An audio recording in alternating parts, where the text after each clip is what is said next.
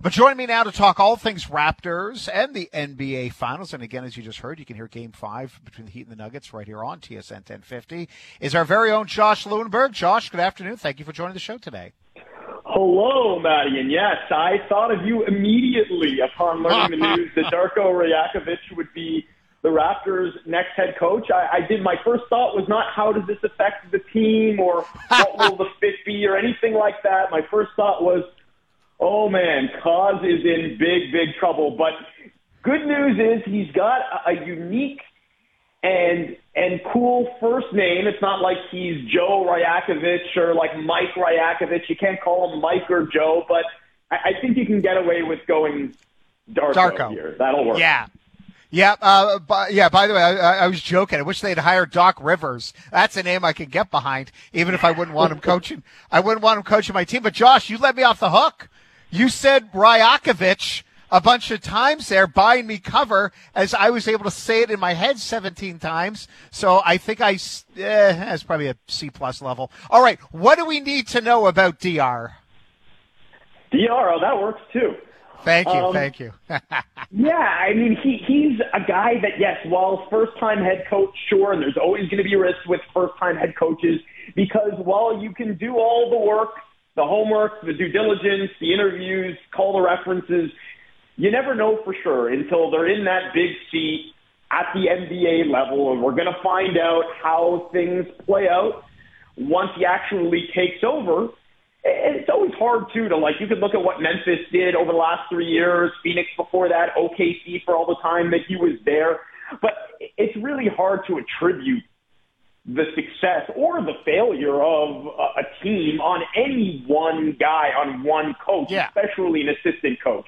So with all of that said, yes, it, it's a risk, but a, a couple things. One, this I think was always the route that the Raptors wanted to go in. They were never talking to or considering Doc Rivers or Budenholzer. They never really seemed to want that experienced veteran head coach.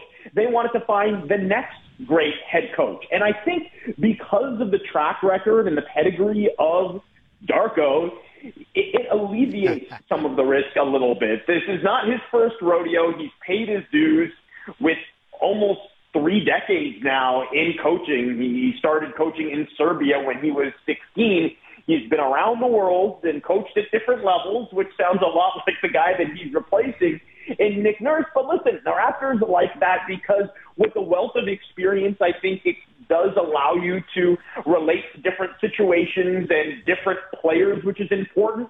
And I've spent most of the day here because I'm writing a kind of get to know Darko story. Uh, I've spent most of the day talking to players that he's coached or guys that he's worked with.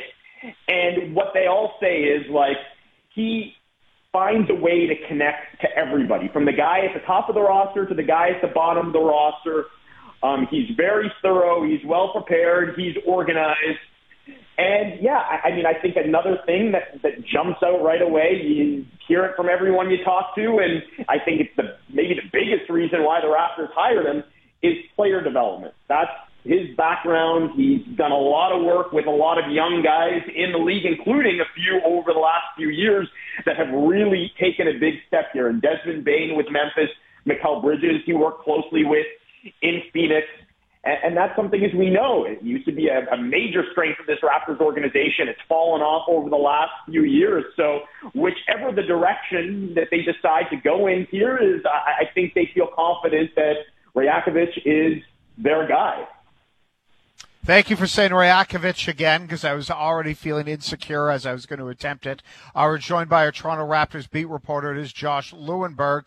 Josh, how much of success is going to be tied into what sort of development we see from Scottie Barnes this year? Well, I just think the Raptors' success in general is tied into that, right? Like, this is the future face of the franchise. It's the guy that I think could swing this thing in, in either direction, depending on how he develops.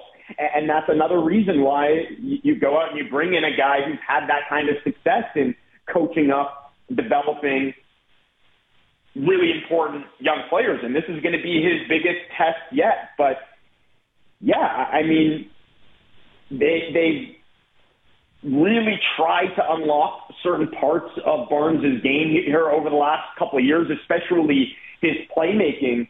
And that's something that is speaking to uh, a reporter in Memphis, something that Rajakovic has really tried to do with the guys that he's been working with. And, and I mentioned Desmond Bane and his playmaking really took a big step forward in year two.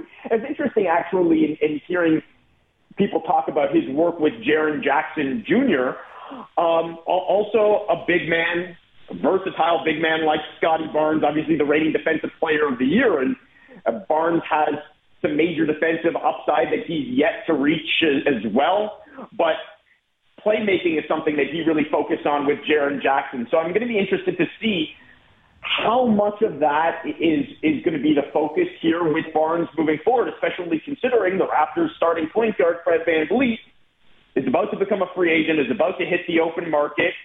If he's not back, and of course the Raptors are in a position likely over the cap where it wouldn't be so easy to replace him, that might be the the future for Scottie Barnes here with this team is as a starting point guard, and I could see Rajakovic being the guy that could potentially unlock that in him.